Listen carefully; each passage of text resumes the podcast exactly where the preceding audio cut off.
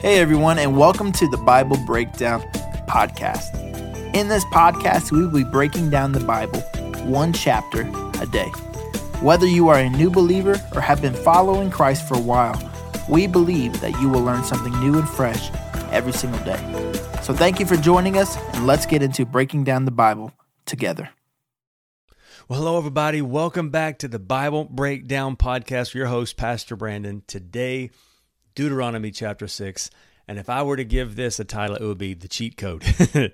Jesus was once asked if you were to take the whole law and the prophets and put it into one thing, what would it be? And he quotes from this chapter.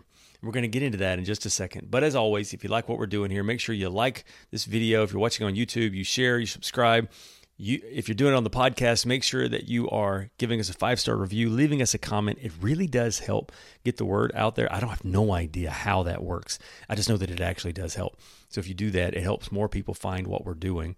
And make sure you go to the facebook group bible breakdown discussion as we are going through god's word together every single day. And man we're just learning. The more you dig the more you find. And i love that idea that as we are just digging into god's word together it's amazing what we're finding. And I don't want to just be the one who is sharing different things. I want you to go on that discussion and let us know what you are finding as you're digging into God's word with us. If you have questions, complaints, angry outbursts, you know, everything in between, go and put it on there as well. And that's part of being the body of Christ is that we work through things together. And So if you have different questions and things we're running through this, let's let's do it together. But as we get into God's word, let me catch you up so we can move forward in this. Now, this is a series of sermons by Moses. Deuteronomy means it's a Greek word that means second law. And what has happened is is during the wanderings of 40 years in the book of Numbers, everyone from 20 years and older was told they can't go in the promised land.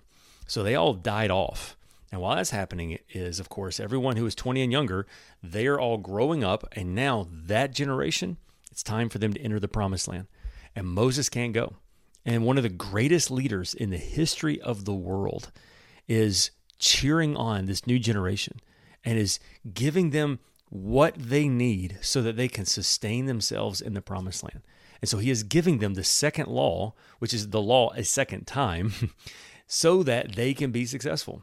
And so he gives us this series of sermons right before he dies so that they can have all the success that he hopes for them. We just got through a couple of chapters ago finishing up the first sermon of Moses, which was basically a history lesson, bringing them up to speed with what's been happening for 40 years and why it happened for 40 years. You know, why, why all those things happened. And then he is now pivoting into the next sermon, which is let's get down to business, right? And the last chapter, he lays down the foundation that everything is based on, and that is the Ten Commandments.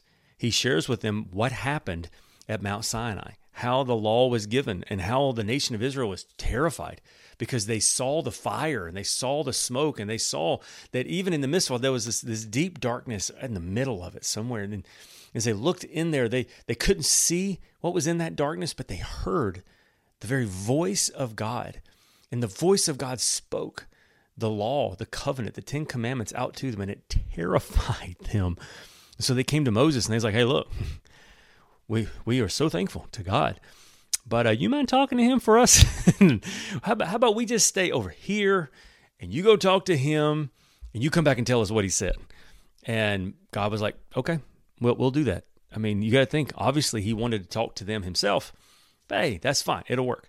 But he lays down for them the 10 commandments and everything is going to be built on top. And so, what is going to come after that? What is what what is the next layer? If you build the foundation of the Ten Commandments, what's the next thing that you'd build on top of it? Well, that's what Moses is going to say. The only way that the Ten Commandments work is if you add what I'm about to tell you. And it's so important that when Jesus is asked 2,000 years later, that if you could sum up the past 2,000 years, sum up all the writings of Moses and you know Ezekiel and Isaiah and all those people into one idea, what would it be? And he, he is going to quote from Deuteronomy chapter 6. And he called, we could call it the cheat code. so here we go. If you got your NLT Bibles open with me to Deuteronomy chapter 6, looking at verse 1, it says, These are the commands, decrees, and regulations that the Lord your God commanded me to teach you. You must obey them in the land you are about to enter and occupy. And you and your children and your grandchildren must fear the Lord your God as long as you live. If you obey his decrees and commands, you will enjoy a long life. Listen closely, Israel, and be careful to obey. Then all will go well with you, and you will have many children in the land flowing with milk and honey, just as the Lord your God of your ancestors promised you. Now, pause for a second. A couple things there. First of all, when he says fear, that word is have respect for. Okay, so the idea is that God doesn't want you to be terrified of Him. He wants you to respect Him in all things that you do. And notice He says, if you'll just do what I say, you're going to enjoy a long life. And then the other thing, if you remember, we, we talked about this back in, in uh, the book of Leviticus. He says something about a land flowing with milk and honey. Now, does that mean that everywhere they turned, there was just milk on the side of the road and there was honey everywhere? No, no, no. What that means is, is a, flam, a land flowing full of milk. Milk would have been, it is a sustainable land for uh, livestock. So it's a place where livestock can go, can graze, can grow, and can have calves and different kinds of things. So it's a land of milk. So it's a sustainable land, and then honey.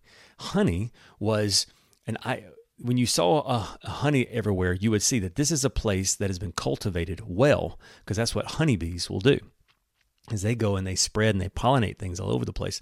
So you would see a honey grove over somewhere, or not a grove, but a, a honey combs and stuff over there, you would realize this place is well tended, that the ecosystem is working well, and this is a good place to plant crops. So it is a sustainable and healthy agriculture so that you could live generationally in this land. So it was exactly the kind of land that you were looking for if you wanted to have a sustainable lifestyle. In our current culture, it would be if you went somewhere and there was plenty of jobs everywhere and there was plenty of houses for sale everywhere. You go, oh, hey, this, this, there's some opportunity here. It's the same thing when you say land of milk and honey. All right, verse four.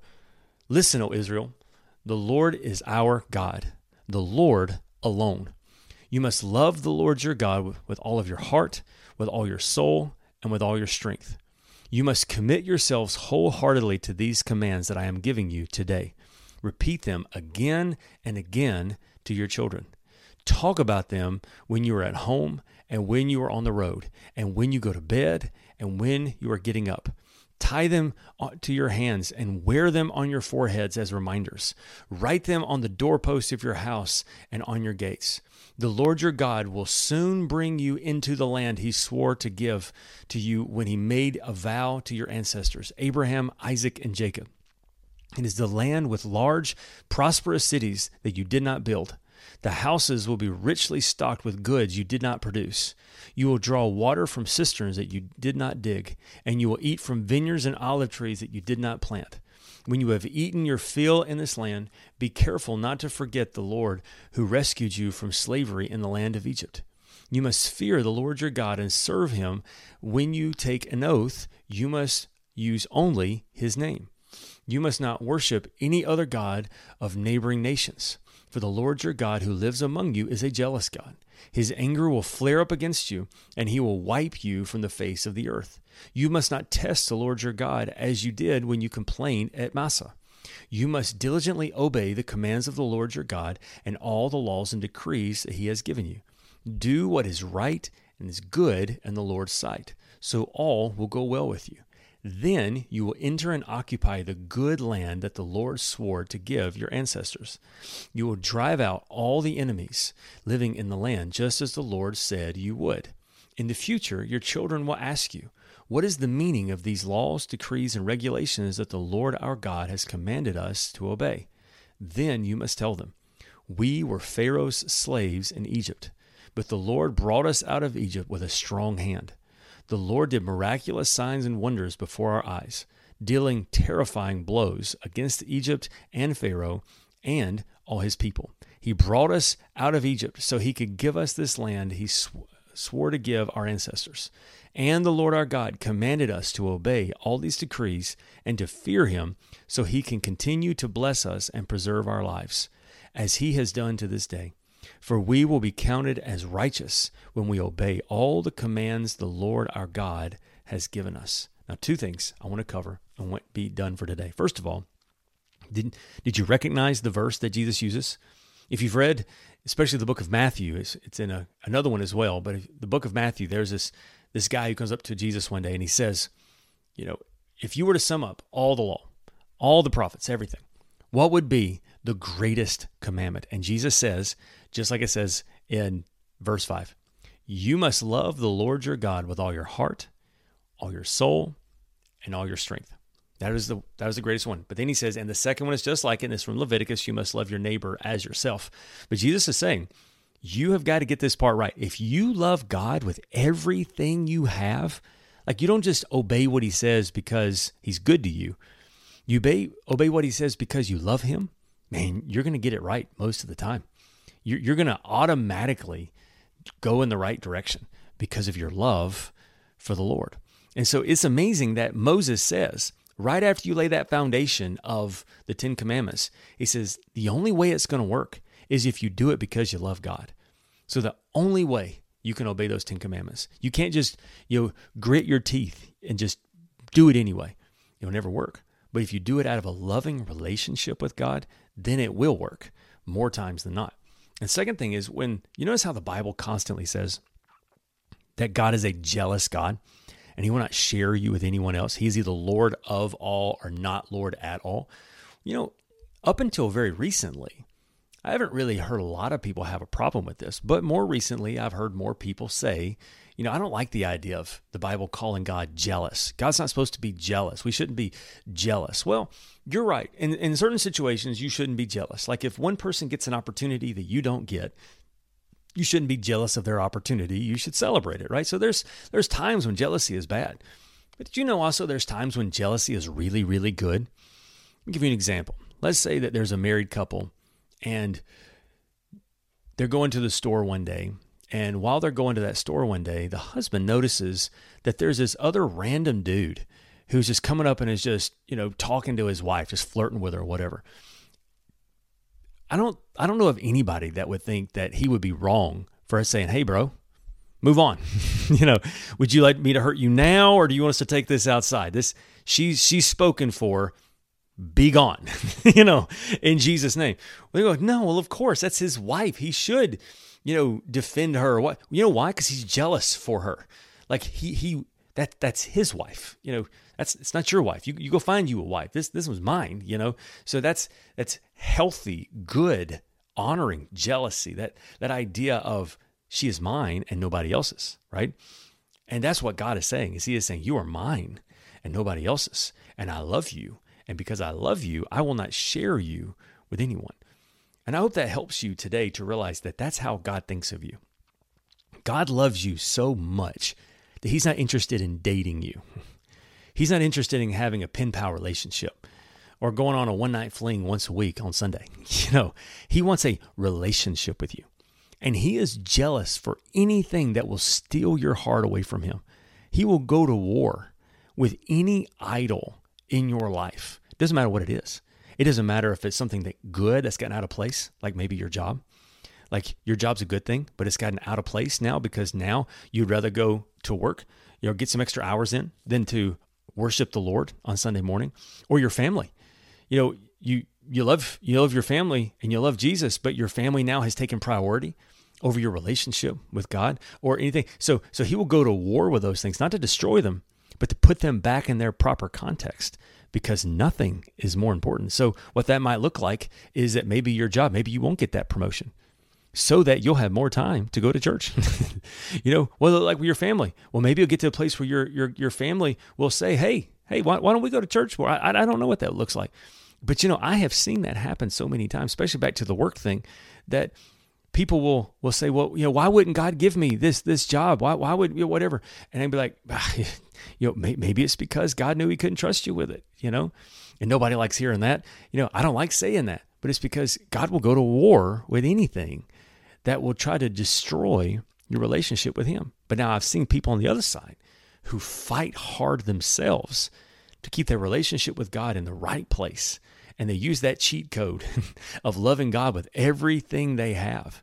And then what God does is He blesses them more than they can imagine. They do get the blessings that God has for them in the right place at the right time and all that kind of stuff because of the cheat code. Loving the Lord their God with all their heart, all their soul, with all their mind. So I want to ask you this question Are you using the cheat code?